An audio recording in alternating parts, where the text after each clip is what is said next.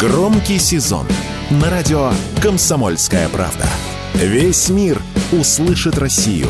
Весь мир услышит радио «Комсомольская правда». Российские водители стали массово возвращать себе права после лишения. Это стало возможно благодаря постановлению Конституционного суда. Согласно правилам дорожного движения, лишить прав могли автолюбителя, находящегося за рулем под воздействием лекарств, ухудшающих реакцию. Это приравнивалось к состоянию опьянения. Однако в ноябре прошлого года высший судебный орган страны прекратил такую практику, указав на то, что в КОАП формально нет нормы, которая позволяет наказывать водителей за лекарства. Об этом на своем YouTube-канале рассказал автоюрист, правозащитник Лев Воропаев.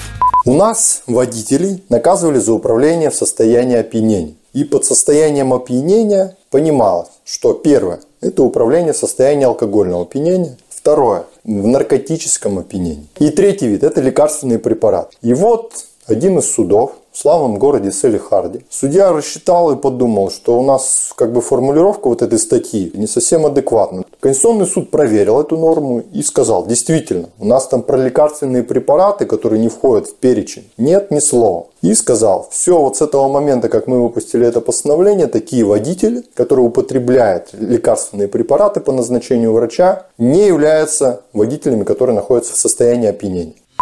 Водители решили воспользоваться изменением в законодательстве. Так, в сентябре этого года Верховный суд вернул права двум водителям из Барнаула и Ростовской области, в организме которых нашли опиоидный анальгетик трамадол. По новым правилам лишение было незаконным. Всего удалось вернуть права уже как минимум пятерым водителям.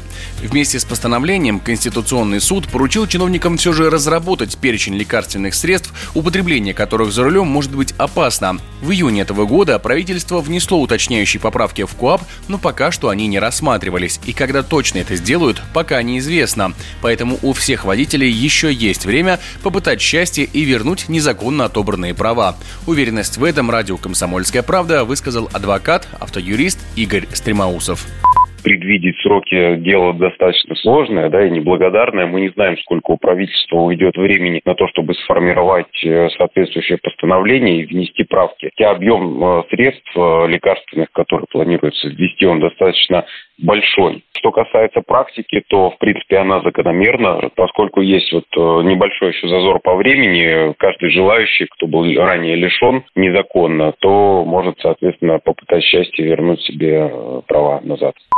Список ненаркотических лекарств, ухудшающих реакцию и запрещенных для приема за рулем, готовит Минздрав.